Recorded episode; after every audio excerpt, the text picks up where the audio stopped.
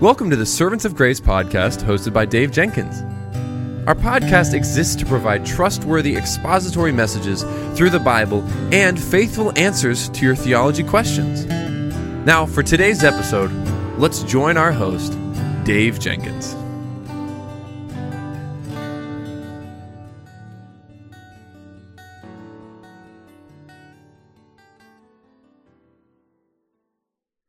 Welcome back to the Servants of Grace Theology segment. On today's episode, one of our listeners writes in and they have a great question. How did Jesus view wealth and poverty? What a fascinating question.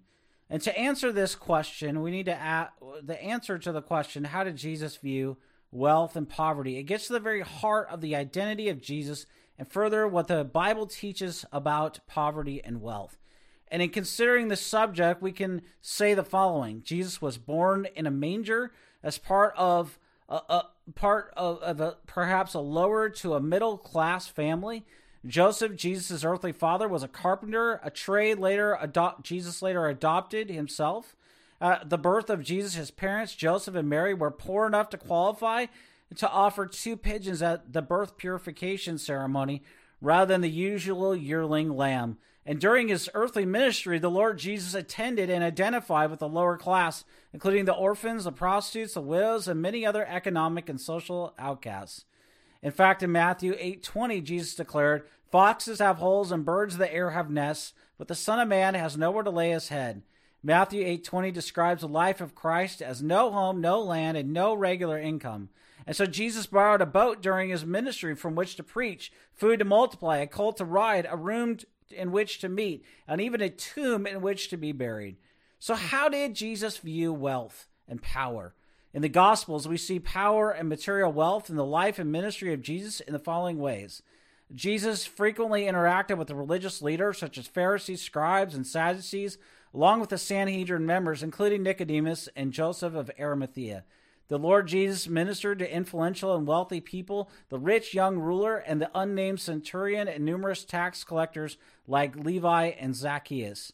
Uh, Jesus attended public parties and feasts. He accepted invitations to dine with the rich and the power- powerful, and used investment banking analogies to illustrate his parables. On one occasion, Jesus receives costly gifts from his followers. And so Jesus' example, his teaching on poverty and wealth are wide ranging, and the gospel writers use them to emphasize their spiritual impact in the life of the people to whom Jesus ministers. The people of God must care for the poor. Now, poverty is not presented as sinful in Scripture. Jesus, in his incarnation, was poor at times, voluntarily so, and yet without sin. The Scriptures recognize the cause and effects of poverty to be oftentimes sinful. And Christians ought to work to alleviate involuntary poverty, for to do so is to be like Jesus. Jesus began his ministry quoting Isaiah 61 1 and Luke 4 18. And when God's people care for the poor, they imitate him and they effectively minister to the Lord. Such ministry to the poor is a depiction and a fulfillment of the redemption of Christ, which at its core aims to restore all things, including proper stewardship. While there will be voluntary poverty before the secondary coming of Christ, Christians should labor to meet the poor's needs in their community and their local churches. The other theme we see in Jesus' ministry is that wealth can be a stumbling block to coming to Jesus Christ. Christians should be on guard against all material wealth. And when wealth is not idolized, then ministering to the poor becomes a means for biblical stewardship. We see this in Jesus' interaction with the rich young ruler in Matthew 19:23. Jesus was not speaking about the evils of material wealth, but evaluating the rich young ruler's character, who showed he valued material wealth above his own need for the Lord. Jesus' teaching also demonstrates that wealth may be a stumbling block to knowing him. And when the disciples followed Jesus, they voluntarily left their material goods to follow him, which is a prerequisite for all followers of Jesus today. Throughout the ministry of Jesus, we find um, examples of individuals for whom wealth was an issue. The Pharisees were lover of money, Luke 16, 14 says. The money changers in the temple in Matthew 21, 12 through 13. Judas Iscariot in Matthew 26, 14 through 16. And now, Jesus isn't prohibiting the, the enjoyment or the accumulation of material goods. Jesus benefited himself from others' wealth and instructed his disciples to use material goods for spiritual pursuits. Wealthy individuals like Zacchaeus and Joseph of Arimathea, they followed Jesus. Others, including uh, the Gerasene demoniac, all desired to follow Jesus, but they were prohibited from doing so by Jesus.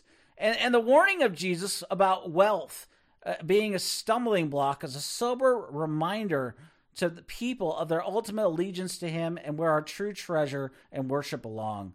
Throughout the centuries, Christians have recognized uh, that although the law is laid out in great detail in the first five books of the Bible, Bible readers find a summary of it in the Ten Commandments. The Ten Commandments offer practical ways to express gratitude to the Lord and for salvation.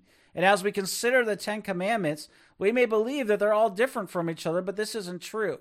Theologians note that, that one of the forbidden sins is the root of all evils, covetousness. In fact, John Owen, commenting on Hebrews 13, 5 through 6, remarks that covetousness is an inordinate desire to enjoy more money than we have, or than God is pleased to give. Covetousness includes inordinate desires for anything the people of God do not have. And so it's easy to see how this sin leads to all the others, such as when ungodly desires for people other than one's spouse lead to adultery, and coveting another's wealth leads to theft. Desire, power, and prestige leads to idolatry, idolatry, lies, murder, and other sins. So one of the critical points from Hebrews 13, 5 through 6 that we can make is that we're to be content with what the Lord has given us and be free from the love of money. Money is not bad itself, but the desire to have more than the Lord has given us is what causes all kinds of wickedness. Covetousness can become one of the things in our lives that causes us to stumble in our walk with the Lord and be disqualified from the race of faith. In His mercy, the Lord has given uh, the people of God the warning in Hebrews 13 5 through 6 for a reason of cultivating perseverance in the saints, the people of God. In Hebrews 13 5 through 6, it not only provides the warning to Christians, but it also gives the remedy to, the, to be content with what we have. After all, a great salvation has been given to the people of God, and eternal life is all that the people of God genuinely need. And furthermore, Christian, Christians need to be reminded that the Lord will never leave them, and so they should never fear, since the Lord is our helper. Dear Christian, today, are you content with whatever material possessions you have? Are you thankful, dear Christian, for the spouse you have? Are you coveting another's uh, spouse or their material possessions? In prayer today, ask the Lord to reveal those things that you covet, and then take practical steps to avoid the covetousness by finding accountability, avoiding those temptations that tempt you, and giving up those things you have acquired via coveting. I want to thank you for listening to this episode of the Servants of Grace Theology segment. Until next week, may the Lord richly bless you and keep you.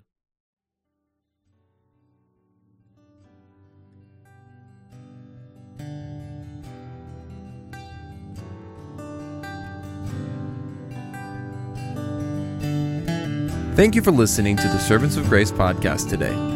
If you enjoyed the show, please subscribe, leave a rating on the app, and share our episode with your friends and family. If you'd like to, you can follow us on Instagram at Servants of Grace, on Twitter at Servants of Grace, or by searching Servants of Grace on Facebook. You can also find this podcast on the front page of our website at servantsofgrace.org.